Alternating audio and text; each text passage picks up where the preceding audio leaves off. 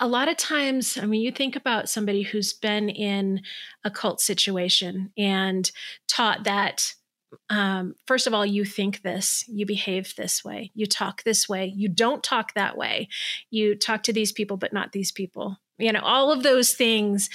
Um, when you leave that environment and you're out in the world, it can, how terrifying is that to even interact? With others right? To um, to do anything on your own without that umbrella. And so interpersonal effectiveness teaches some practical and some really really helpful ways to communicate with each other.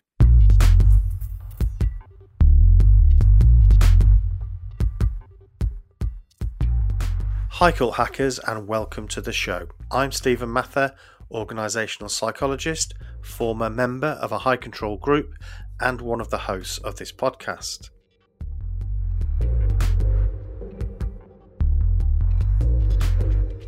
Today, we bring you an interview we recorded what seems like way back in August in the summer of this year.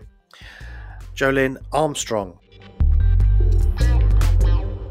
Jolynn is a certified trauma recovery coach and she has a very interesting perspective on trauma, which includes the trauma of experiencing a son becoming incarcerated, as well as dealing with her own religious trauma.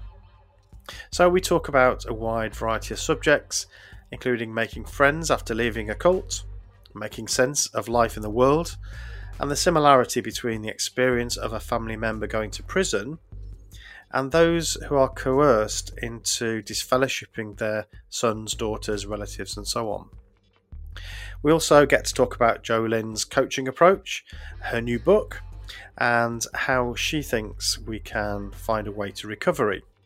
You can find the link to her website on the show notes. So I really hope you enjoyed this conversation. I bring you Jolynn Armstrong. Welcome, Jolynn. Hi there, Stephen and Celine. It's such a pleasure to be here.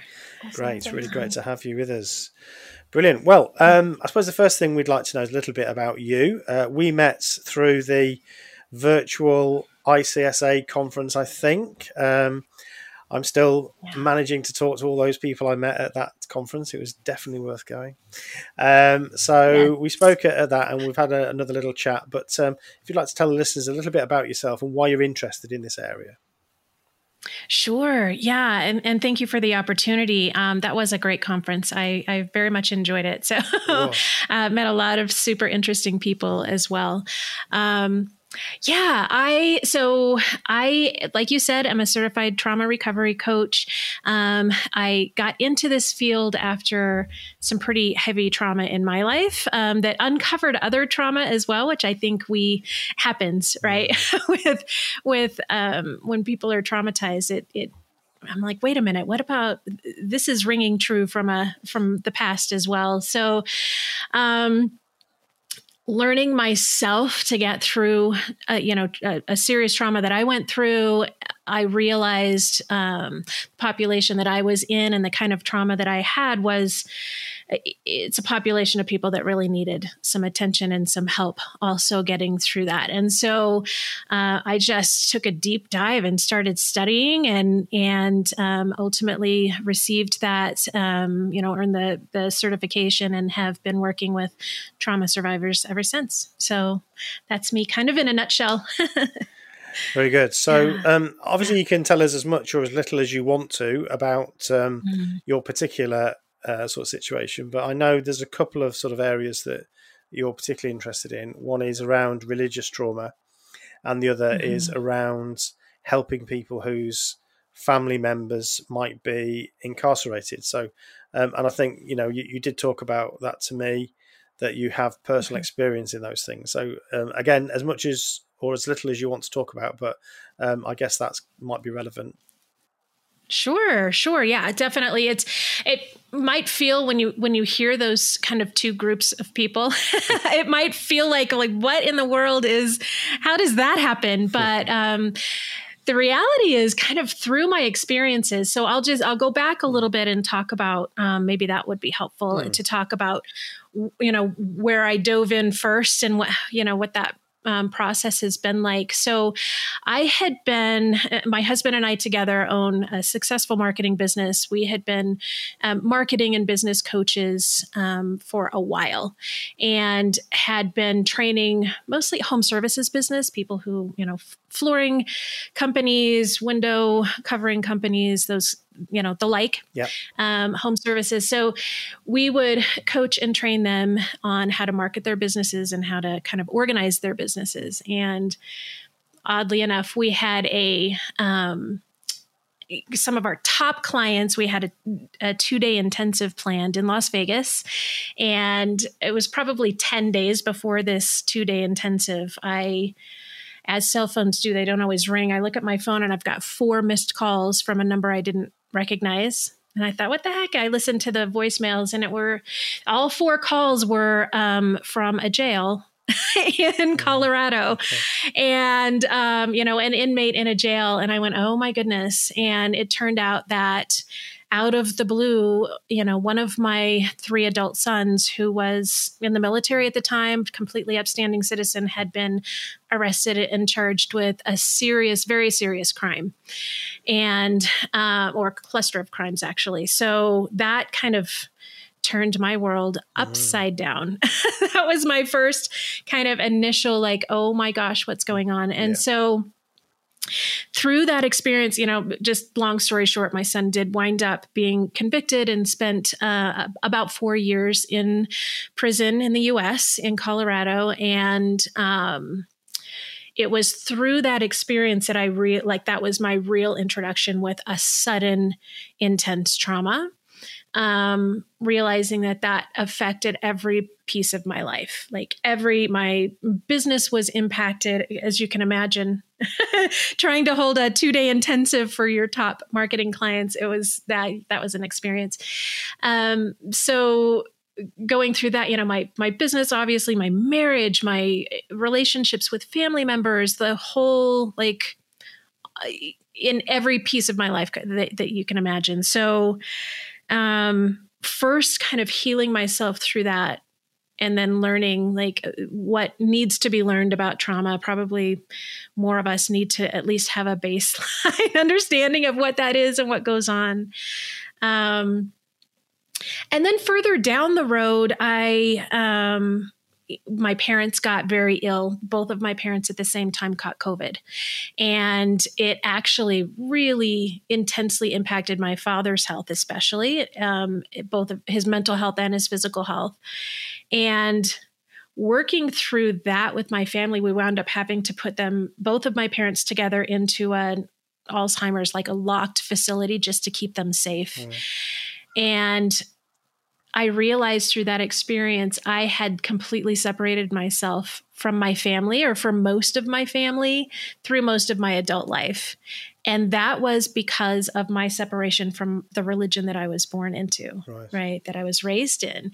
And so that kind of ties back into, uh, you know, all of all of that years later, it was probably, you know, 20 years before this happened that I had left that religion and had all the fallout with my family and became kind of a you know even left the area that they lived in yeah. just to kind of get away from that mm.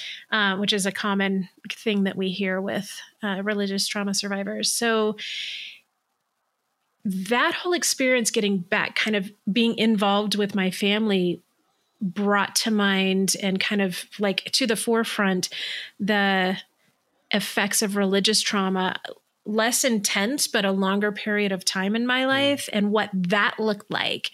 And so, uh, you know, bringing that into kind of discovery and studying a little bit more about that and what religious trauma looks like and the effects that it has, I realized that, you know, families um, like mine who have kind of a sudden jolt into the prison world have a how do I say this? There's a perspective change that happens. Like I thought that I had my world and my life and the world figured out a little bit. And, you know, here are the good people in the world and there are the not so great people in the world. And we want to stay away from this. You know what I mean? We have these ideas in our heads about um, specifically in this case, people who go to prison or people who support people who go to prison, right? And um, the reality that in the religious world, a lot of times we, you know, there are very similar mindsets. And when a person is leaving a very high demand religion or a cult, where mindsets are really forced on them, um, the realization that, oh my gosh, wait a minute, these others aren't aren't what I thought they were. Absolutely. So there's a yeah, there's a lot of that um, kind of topsy turvy. My my every every belief I thought I had is you know I, is called into question. Is very similar in those two groups of people. Oddly enough. Yeah. Did um, do you think having already left a high high control, high demand religious group um, made that kind of realization shift easier or more difficult for you when you went through what you did with um, your son and like that whole thing you were just talking about, like change in perspective and things like that? Yeah, there was. Um, this happens with trauma a lot. There was a familiarity that maybe others don't have. So um, I would say yes in that perspective. Although I didn't, ha- I hadn't identified it fully. Um, for for myself, um, my version of leaving the high demand religion was very slow and gradual, and it wasn't. Uh, there was never an aha moment for me or like a shelf break like yeah. a lot of people talk about um, for me it was just like wait a minute this doesn't seem right oh wait a minute that doesn't seem right and i'm not the kind of person that this religion is making me feel like I, sh- I am right so it was all very slow so there was a little bit less i mean just because the the push into the um, prison world was so sudden yeah. for me is a little bit different. But yeah, I, I see what you mean, Celine. Yeah.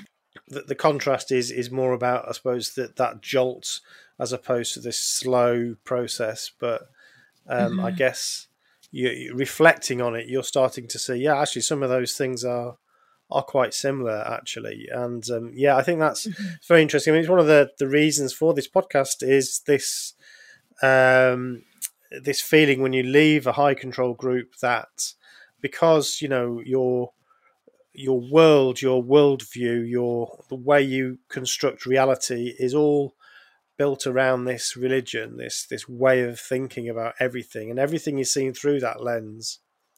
And mm-hmm. you're told essentially what what you should think about everything from politics to the way you dress to sexuality and everything.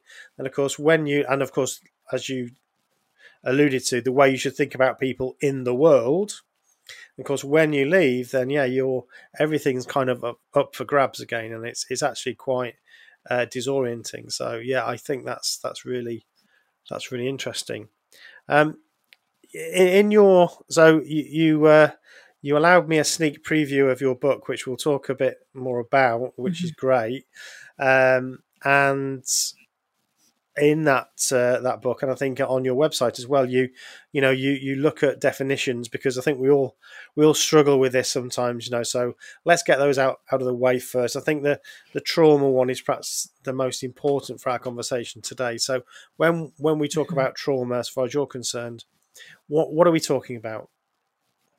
Sure. I think that's really important. You're right to get um, that definition down and a few others as well, because um, one thing that holds a lot of trauma survivors back, wherever the trauma comes from, is wait a minute, I'm not traumatized. Like I, and this happened with me. My son was in the military, the U.S. military, when he was arrested, and um, you know, at, my husband kept telling me like Jolynn, you've got there's something going on with you. This is not you, right? You I think you've there's some some trauma happening or whatever. And I'm like, no, I'm I've seen like soldiers coming back from war. That's trauma. Mm-hmm. I'm not traumatized, right? Um, and it it took a bit of study and realization before I was able to even accept that and then start the healing process. So thanks for the question. I think um, their trauma kind of happens a little bit on a, a, spectrum, much like other things do as well. But there are really three main elements that I can identify when emotional trauma happens. And one is that there's an outside circumstance or um, event that is completely out of your control, that is overwhelming to your system. So that out, external event outside of your control and overwhelms your ability to to deal with it. Are those three kind of elements? Um, that exist with emotional trauma. So that's why one person can go through something identical to the next and you know one person is traumatized by that event and the other person isn't right? It's just it's where where is your kind of emotional gas tank at that point?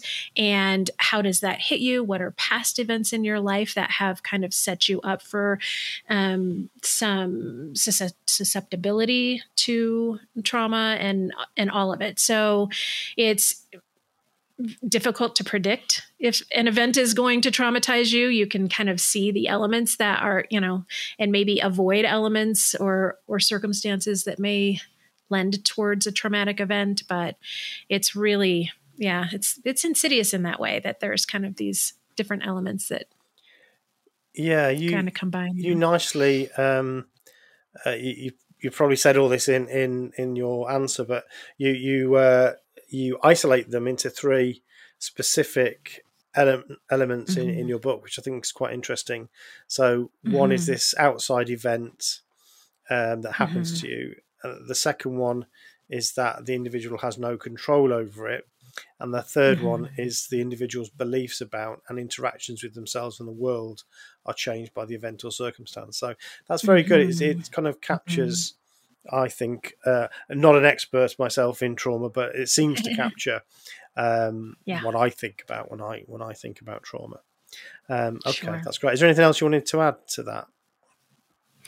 Um, no, I think I think that that's it. I think that that's that's pretty concise there, and again, just the realization that it it doesn't. You don't have to be it doesn't have to be a one time event. It can be a series of events. It can't, you know, something that's overwhelming that's outside your control is, um, and changes your worldview. It's, it's, I think people, people start to think, okay, well, soldiers at war that see these, you know, these hmm. specific things, that's what causes it. And it's not necessarily what the event is, it's how you react to it. I suppose that's yeah. why a lot of time the, the word complex is used as well, isn't it, when talking about like not you know trauma and post traumatic stress are different obviously but you have got complex which encompasses when it's like prolonged or um, going through things repeatedly isn't it? And that gives you mm-hmm. um, it's a different experience to if it's uh, like a one-time event isn't it? Where you can experience like prolonged effects um, or prolonged situations that cause these effects as well if i'm correct in thinking Yes, yeah, mm-hmm. that's that's a great point you're making. Mm-hmm. You're right that you know a lot of times um, when we're trying to differentiate between experiences, a sudden extreme event that happens often can cause trauma. Complex trauma is something that often happens over time, like childhood trauma. When you know people who experience prolonged childhood trauma wind up with a diagnosis later in life of complex PTSD. Um, the same can happen in a prolonged, you know, religious experience where they're in a harmful um, religion or organization that that kind of drips this on them over time. Yeah. So, so the other mm. thing I wanted to talk about, perhaps, or just to sort of frame what we're talking about here, is is that you're coming at this as a trauma coach. Um, mm-hmm I, I, guess, and correct me if I'm wrong, as opposed to a mental health professional. So this is this is not. Um, well, maybe you could help us to sort of make sure we understand the difference between that, and at what point you would say, mm-hmm. right, you need some. Uh, the, uh, in, the best advice I can give you is to seek some uh, professional mental health counselling or something like that. How how do you sort of manage that? Sure. Yeah. Great, great question there too. Yeah. So I, in my kind of educational journey, I had to make a decision. Am I going to become a, you know, a therapist? Am I going to seek, um, licensure there or take a coaching route or what, what? Yeah. So, um, a lot of things went into my decision to um, work as a coach rather than a therapist. And one of those is has to do with the way coaches work versus therapy. And that is um, coaching, we work more on a um, not peer, but almost kind of a peer mentor hmm. level.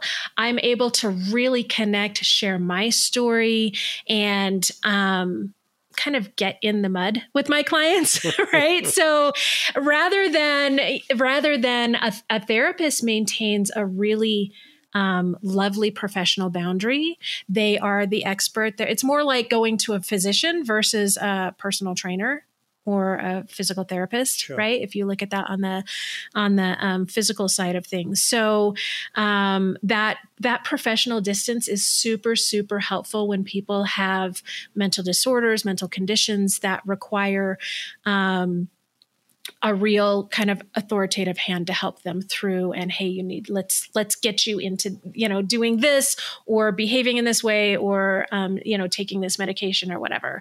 Um, diagnoses are are very serious things that need to um, happen only from a person, you know, coming from a person that has had that kind of background and can has the education there to diagnose something. I don't diagnose anything. I I see symptoms and I help people with symptoms and I work with them to um, heal that first you know to to relieve some of those symptoms and then to heal that moving forward um, so another thing too in the in the U.S. anyway, um, this is changing a little bit, but therapists are really confined to their kind of demo, you know their area of the country, their state that they live in, nice. and are unable to reach out and help people in other areas. And so, being a coach allows me to help those that don't live right near me. Well, so. I didn't know that. Yeah, yeah so that was a big um, that was a, a, big part of my decision as well. That and just the i think with uh, trauma especially um, the need for connection because trauma divides us. Trauma causes oftentimes people to shut in on themselves to isolate themselves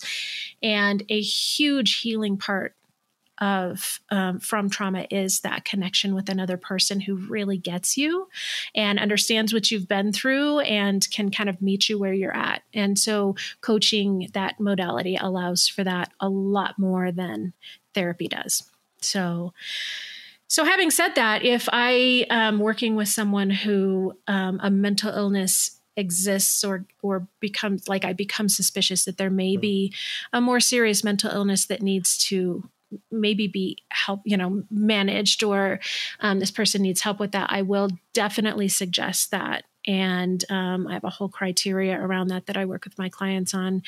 Um, and there are a number of people that i work right alongside their therapist and i'll work with coaching specifically in this area and their therapist um, helps them with the um, the things that they specialize in. So uh, from my my experience of, of coaching i think the other thing that um, you kind of have an assumption is that they have.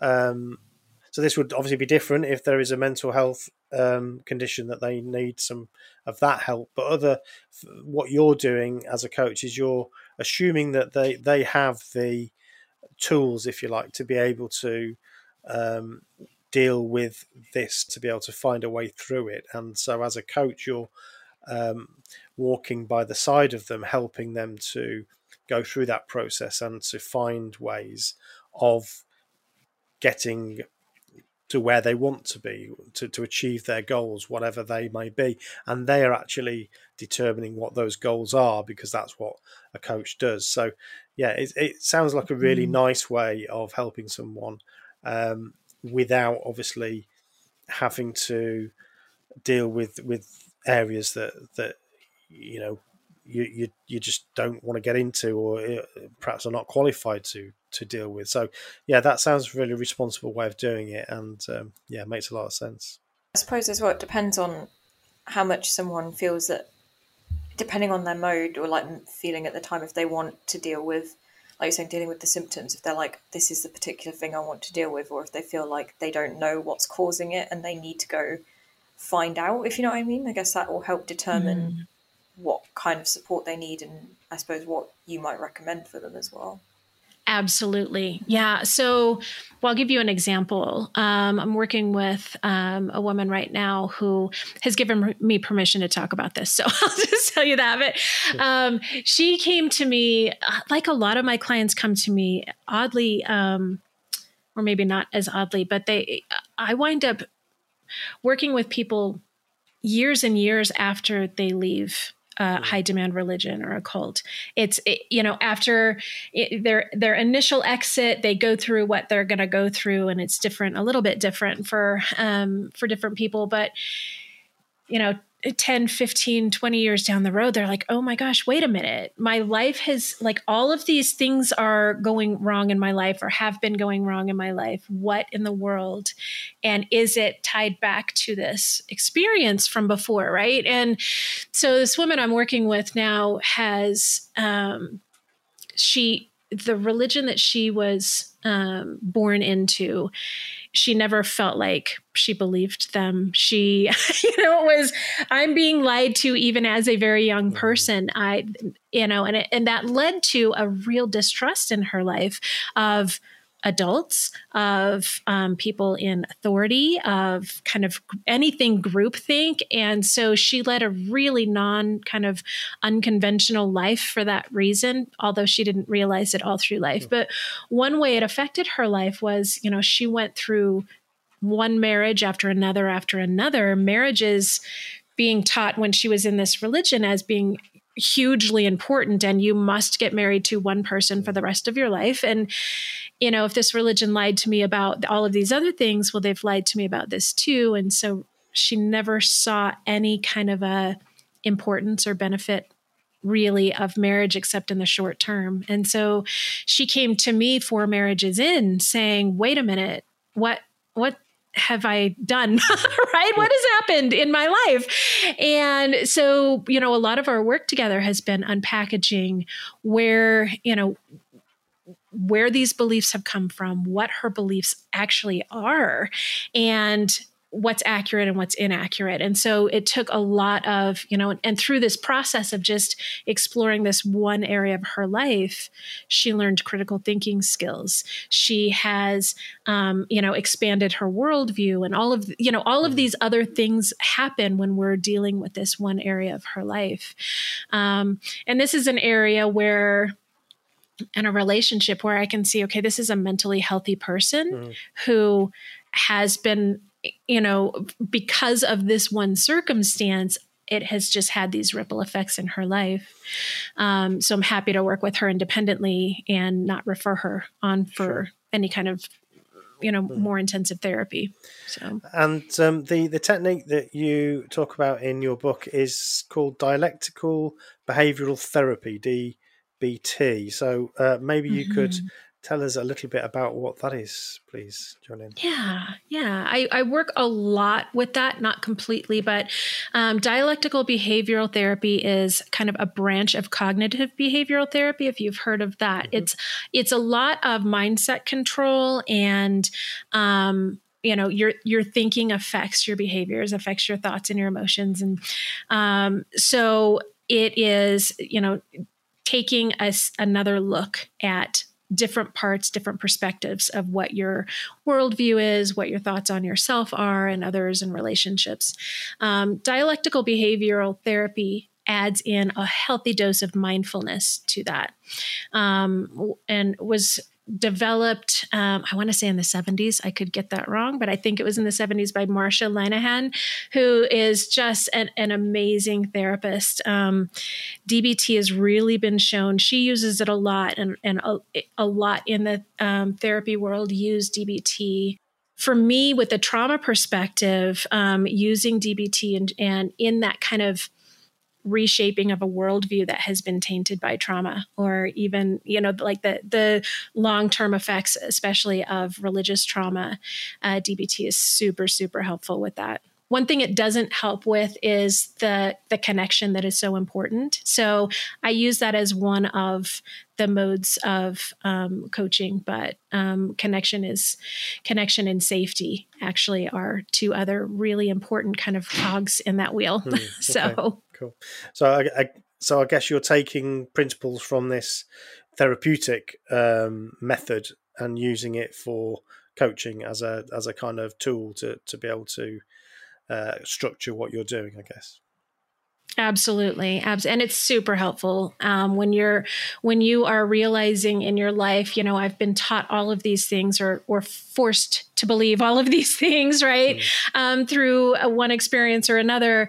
Um, uh, using these tools to help kind of reshape that thinking is really, really beneficial. If you're enjoying the podcast, you can support it by becoming a patron. You can support the podcast for just £1 or $1.50 and receive a variety of Patreon benefits as a thank you. Don't forget to share the podcast, follow, like, subscribe, and rate the podcast on the podcast app you're using. A review is particularly helpful as it gets us recognised by new listeners. And finally, if you'd like to reach out to us and tell us about some cult hacking you've been involved in, or you just want to say hi, you can do so by going to culthackers.com and using the contact form. We love hearing from our cult hackers. Thank you for listening, and now back to the podcast. And um, you, you, talked uh, briefly there about these four modules. Um, do you want to uh, perhaps tell us a little bit about that too. So you've got four modules that uh, I think sit inside this DBT umbrella. Um, and you, you talk about how they're very useful. Do you want to just sort of tell us a little bit about that? Mindfulness is one of them. So yeah, mindfulness is one. Like uh, like I said, that this is what um, DBT adds um, in addition to what you know cognitive behavioral therapy does.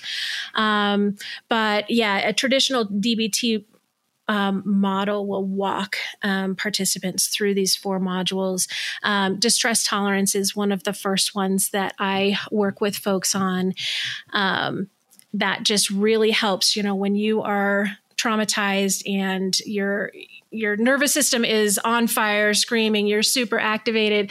These distress tolerance skills are super, super helpful. So you, have probably heard of just grounding exercises, uh, you know, some of the deep breathing exercises. Those are all kind of fall under the distress tolerance umbrella. So this is just to clarify for, for myself, really. Um, so distress mm-hmm. tolerance is the ability to cope when you feel got start to have these feelings of distress.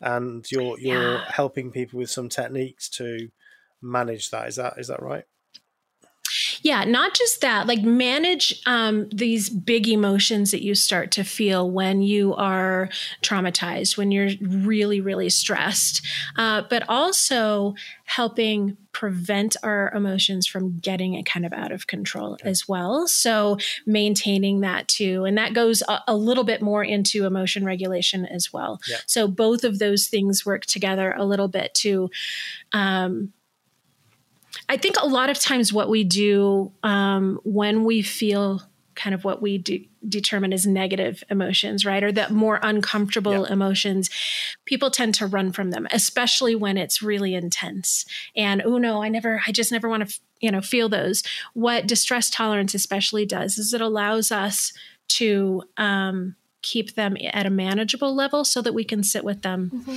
because that's really what's important when you're healing from trauma is to be able to sit in those uncomfortable places and um, kind of work through them instead of run from them mm.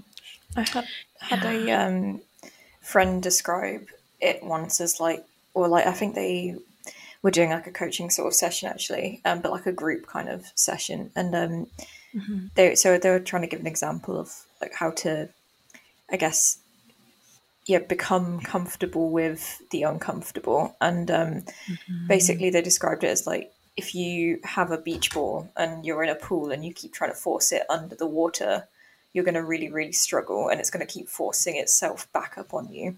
But if you just let it mm-hmm. pop off and like you know just push it away, you'll still see it, but it will be like smaller and it will drift further away from you. So it can be there, um, just you know, you've got to get used to it and let it just be there um, in your peripheral. It doesn't even you don't have to be your focus. But if you keep trying to force it down, you're just gonna you're, you're gonna think about nothing but that thing. So is it kind of that yeah. that situation? That is a beautiful description of that, mm. actually. Yeah, yeah, because totally. yes. Um, yeah. If you trying to force those emotions away just really never works. Mm-hmm. And we wind up just extending that trauma experience mm-hmm. for sure. Mm-hmm. So being able to um, really tolerate that mm-hmm. um, and sit with them and work through them be curious about them instead of fearful of them mm-hmm. um, is is super helpful and distress tolerance helps with that cool so and and then the the yeah. fourth module is this interpersonal effectiveness um, mm-hmm. so yeah tell us what that means please yeah. So interpersonal effectiveness, it, a lot of times, I mean, you think about somebody who's been in a cult situation and taught that um, first of all, you think this, you behave this way, you talk this way, you don't talk that way, you talk to these people, but not these people. You know, all of those things. Um, when you leave that environment and you're out in the world, it can, how terrifying is that to even interact? with others right to um, to do anything on your own without that umbrella and so interpersonal effectiveness teaches some practical and some really really helpful ways to communicate with each other i mean it's it's that simple like it you know it walks through a series of exercises that um, help negotiate um, things that you want or stop things from happening that you don't want and really teaches people in a practical way just you know how to say what's in their heart and on their minds and um, how to operate in the world that, without the script that they have been given hmm. by yeah. Organizations or religions right? So yeah actually one of the things that um, I, I, we keep meaning to talk about this as a kind of standalone episode really but um, maybe you've got some thoughts on this is about friendships. Um, mm-hmm. so i think when we've talked about it in my experience you know we I was encouraged to really only have friends that were part of my religious group, and um, to stay away from those worldly people. Those people in the world, they're dangerous, you know. Um, so you have this um, restriction, but it, even so, because I was like third generation and very steeped in in it, I did have a lot of friends within the congregation because you know I'd grown up with these people. So um, I had very, very strong friendships. I felt I did within the congregation. Um, it turns out to be not quite so strong mm. actually when you leave, but I felt that I had yeah. these strong connections. Um, and then obviously when you leave, you lose all of those friends that you thought were so important to you. And yeah. trying to, I think I went through a bit of a phase of probably coming across a bit desperate, really, with work colleagues and you know, sort of trying to build a new network of friends. Um, that was mm-hmm. really, really important to me. Um, and yeah, I think that that was quite difficult. It was difficult for me, and I think it was actually probably quite difficult for people around me. Uh, is that a common problem?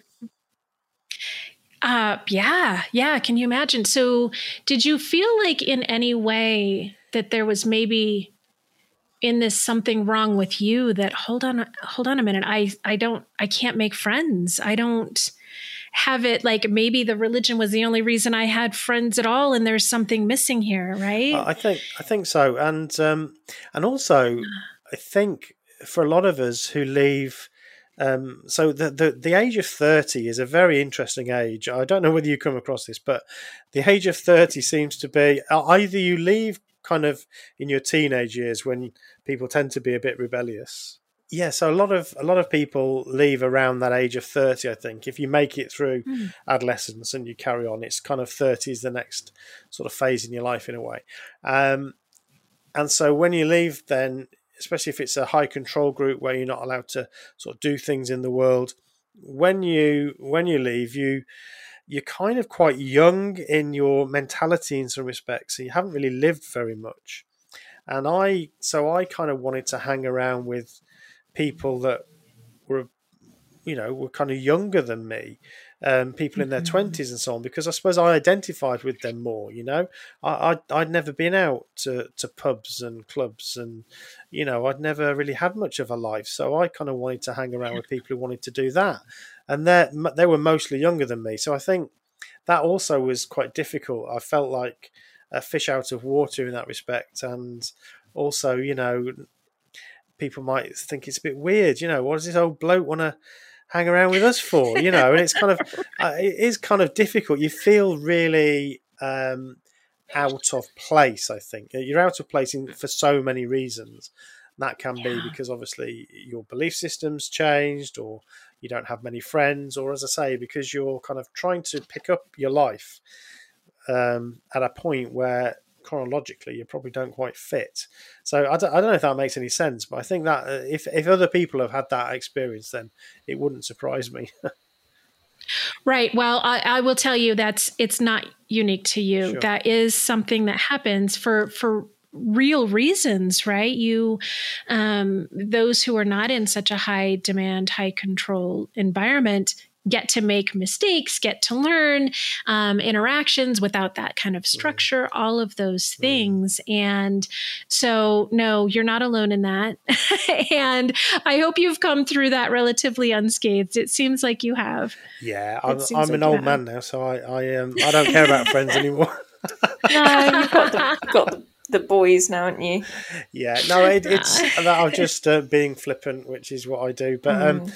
yeah, I, it's it's funny. Mm. Um, yeah, I, I think, I think that the moment, yeah, the That's... moment I stopped worrying about it quite so much and decided that yeah, I don't need that many friends. I've got one or two people that are close to me, and I've, obviously I'm married and I've you know I've got got my my daughter Celine, and actually that's really what's mm-hmm. important.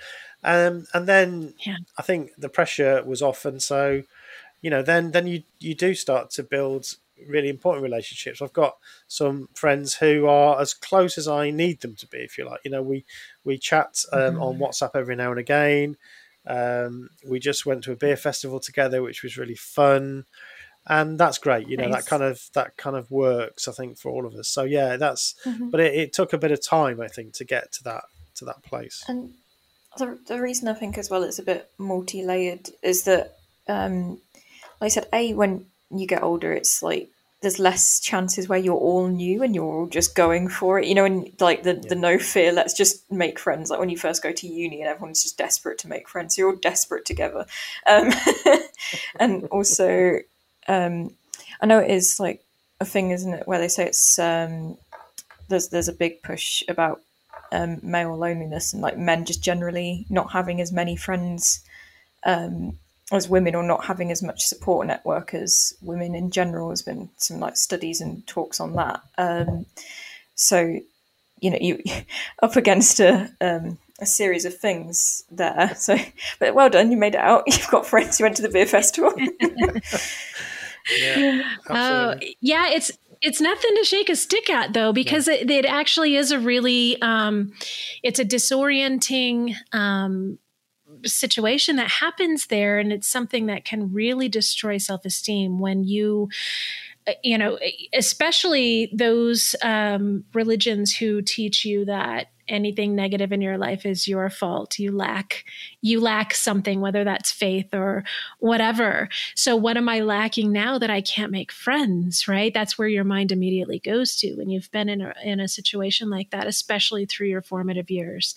Um, but think about it this way too though. I think a little bit maybe stephen what you were describing um, tell me if this rings true a little bit is when you're in these groups like that in these religions especially it's your your friend friendship pool is like this um, wide but shallow pond.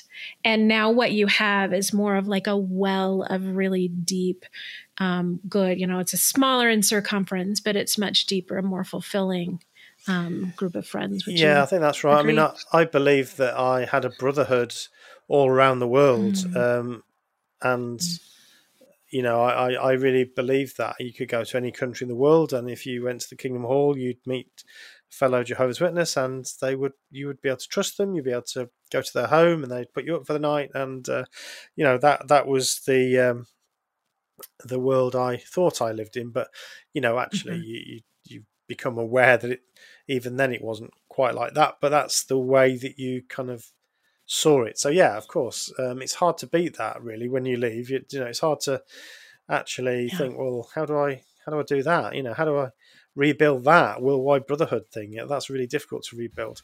Mm-hmm. So yeah, I think I think you're right. Yeah, yeah. Well, well, and when when you think about that too, like how can I rebuild this worldwide brotherhood? The reality is you don't. You don't mm-hmm. need that. Number one, you don't need that, even though you've been lied to and told yeah. that you do. Um, and and number two, it's you know that the whole thought of oh my gosh, do I even have it in me to to connect with anyone? Mm-hmm. right because i was able to connect with all these people but now i'm not like what's yeah. the deal here so yeah absolutely. i think as well the the nice thing that a lot of people have said to us is like the realization that often people are good so you thought you had like a very select group of like this you know brotherhood of good people but it's actually like often people are good you know like um, we've had a lot of a lot of um, stories of people being like you know when I needed someone, it wasn't them that came to me. It was just, you know, random neighbor or, mm-hmm. you know, just mm-hmm. someone off the street or, you know, you know, certain circumstances. If you see someone upset in the street, you'll go and say like, "Are you okay?" Or like, if someone looks confused, "Are you lost?" You know, people are people are generally good, and you know, I think people do talk about that in the interviews and that realization process, and I think that maybe makes things a bit smoother because you realize that everyone isn't scary and quote unquote worldly, as the word often is used. Um, people are actually quite nice, and you'll probably make, meet people and you know build connections. And that that moment is, you know, when I think I remember one of our friends being like. When I realised people were actually quite nice, actually, you know, and it's like, yeah, right. it'll be okay. Mm-hmm. Yeah, that's amazing. I, I, think we see kind of a, a joking mentality about adults making friends in the world. I, I think post pandemic, there's been a lot of that, like, oh, I don't like, how do I even make friends now? I'm working from home, that kind of thing, right? Yeah. Um, but the reality is, when you face that as an adult, um, coming out of uh, a high demand religion, I, Stephen, I do not um, discount what you went through because yeah sitting at you know joking aside sitting at home alone at night after another failed attempt at just trying to make a friend and they you know the interaction not going well it can be devastating. And so yeah it's it's a big deal. It's a big deal. Yeah i think i think um it can, i mean I, I'd, I'd like to obviously say that i still feel i was quite lucky in that i had you know, I have my family to support me. So, but I think, you know, again, lots of people don't have that. So, uh, you mm-hmm. know, that you, you, might have fairly young people um, essentially out, isolated, and you know that's that's a really scary place to be. I think um, yeah. if you, you know, in your, your sort of late teens, early twenties, and and you find yourself with, you know, your families stop talking to you, stop supporting you. You've got no real friends because of the religion you you belong to yeah that's um mm-hmm. that's a real that is a reality for far too many people and one of the reasons that you know sh- the, the practice of shunning is one of those right at the top there of the things that groups need to stop doing um you know it is is a, yeah. is a, an appalling practice um and we're not mm-hmm. talking here about just people falling out and not talking to each other, that's different. We're talking about hmm. mandated shunning from the religion itself that actually tells right. people not to talk to you. Um, I, I wasn't actually um, the recipient of that either, which again makes me a lucky one. But many people are, unfortunately. So yeah, it's it's a serious problem. Yeah. Yeah, yeah, definitely. Um, in Jehovah's Witnesses, I've seen families torn apart mm. with that. Is oh my gosh, yeah, how how they think that's okay. the thing is, Joe, you know, I, I've I've heard that conversation as a Jehovah's Witness, and I honestly would say, no, Jehovah's Witnesses don't. Nobody gets disfellowshipped unless they want to. You mm. know, they they yeah. made the decision themselves. You know, mm-hmm. um, and you say that. Do you really believe it? I, I, I thought I did at the time. I, I don't know. You also obviously hate doing the shunning thing I have walked past people in the street and just not talked to them, even though I've known mm. them hmm. for years, um, and you feel awful about it. Uh, but yeah, it's it's a very unnatural mm. state of affairs. Yeah, like our interview with Alicia has got to be one of the most mm. um, difficult ones regarding shunning. She was, you know, hmm. expecting, um, yeah. like she was pregnant, and they're talking about her being pregnant to her mum while she's present, but ignoring her. yes. You know, and saying how's she oh, getting yes. on, and she's there. You know, um, so yeah, it's it's very very mm. strange. You can understand why you need some trauma. Um, I'm just thinking that, yes, exactly. some, you know, yeah. support afterwards. Yeah. Yeah. Well, and to be taught that you're doing that out of love. No, yes. this is out of love, right? We're helping and um yeah, that that part of it too. And then when you come out of it thinking, wow, I believed that. Mm. Like, wait a minute. And I was What's again, yeah, what's wrong with me that I believed it, that I did that, that I was okay with it, or maybe even I wasn't okay, but I still did it. So there's a whole that, yeah, that whole mind shift that happens. And, uh, and Jolynn, um, th- this is actually quite interesting. Probably never have a better chance to talk about this. Um, this mm-hmm. intersection between uh, the the, uh, the the whole religious trauma and the parents of people who have been incarcerated. Um, mm. Disfellowshipping is very much like being incarcerated, and the the if, if the parents are, are witnesses, they are very much in the, in a situation where I mean, I'm I'm assuming that this is the case, but I think from my observations it would be. You know, if your daughter or your son has been disfellowshipped, it, it is like they've gone to prison. Mm. It, mm. They must feel the same sort of feelings of, of grief and fear and trauma as as somebody whose child has has gone to prison and and to make it worse, they can't even visit them. To make it worse, right. they have to cut them off themselves. So yeah. think of the trauma involved in that experience for the parents who are shunning mm-hmm. their their family members. Um, at, on the one hand, but on the other, are are feeling like like mum at home when their son is in in prison. Hmm. Hmm. Yeah, and and thinking I have to do this painful, awful thing to my own child, yeah. my adult or adult or otherwise, right? Mm. Um, and separate myself from them. I can't. They're not dead, but they're not in my life. So it's this in between place mm. and and also oh i'm fearing for their mortal soul mm, through this process too mm. so yeah it's i i can see how um, those things really do intersect um, with the shunning the you know maybe a small difference in the prison world is the the parent has no control over more limited control over that mm. whole process and their access to their loved one but um but that's well, the whole nature. Know. I mean, that's the whole nature of coercive yeah. control. You know, the fact is, as a parent, yeah. you feel that you don't have that um, power. That because yeah. you, you that's been denied you. You're told that if you want to stay faithful to Jehovah and if you want to bring them back, then the mm-hmm. way to show love mm-hmm. to them is by doing that shunning. So yeah, I would yeah probably argue that actually it would feel much the same. Um, Very much the same. Yeah, You're right. You're yeah. right. Yeah, it's it, it's it is an insidious practice. Mm. You know, we it's it's um so incredibly harmful, and we as human beings deserve better than that. Uh, and the fact that we are able to um be controlled in that way at various times of our lives it's, it's, no reflection on us. I mean i used to think it took me a long time to get away from the religion i was in um, different from jehovah's witness but very similar. Uh, I thought there are some really intelligent people in that religion. It's there's got to be some truth to it, right? And um, you know that whole belief. This is back in my twenties that that there must be some kind of flaw, personality flaw or something in a person that gets caught up in a cult. So therefore, what I was in was not a cult, right? So that yeah. whole yeah.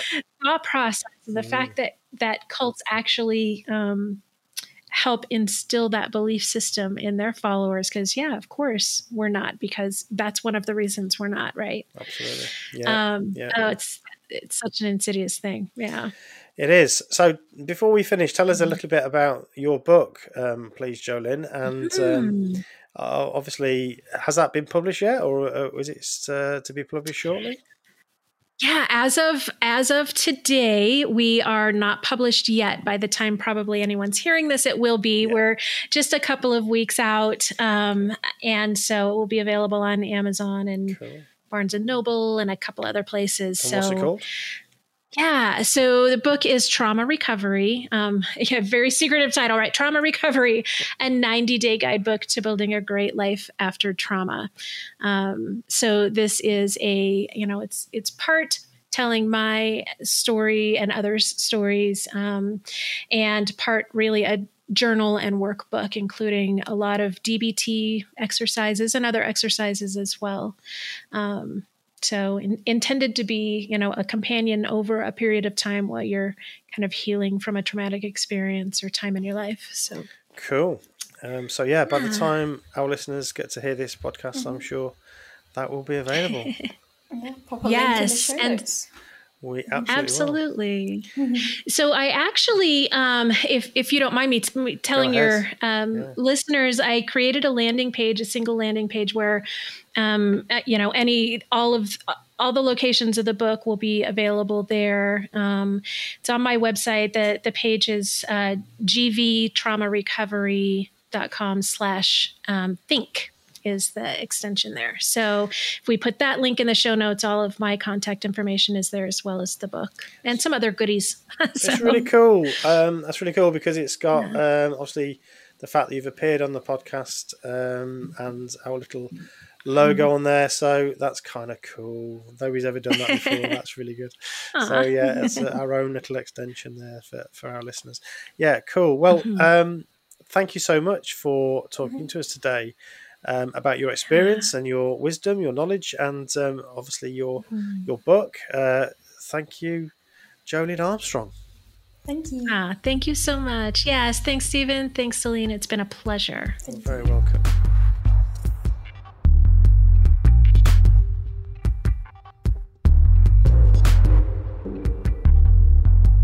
Cult Hackers is an Evil Sheep production.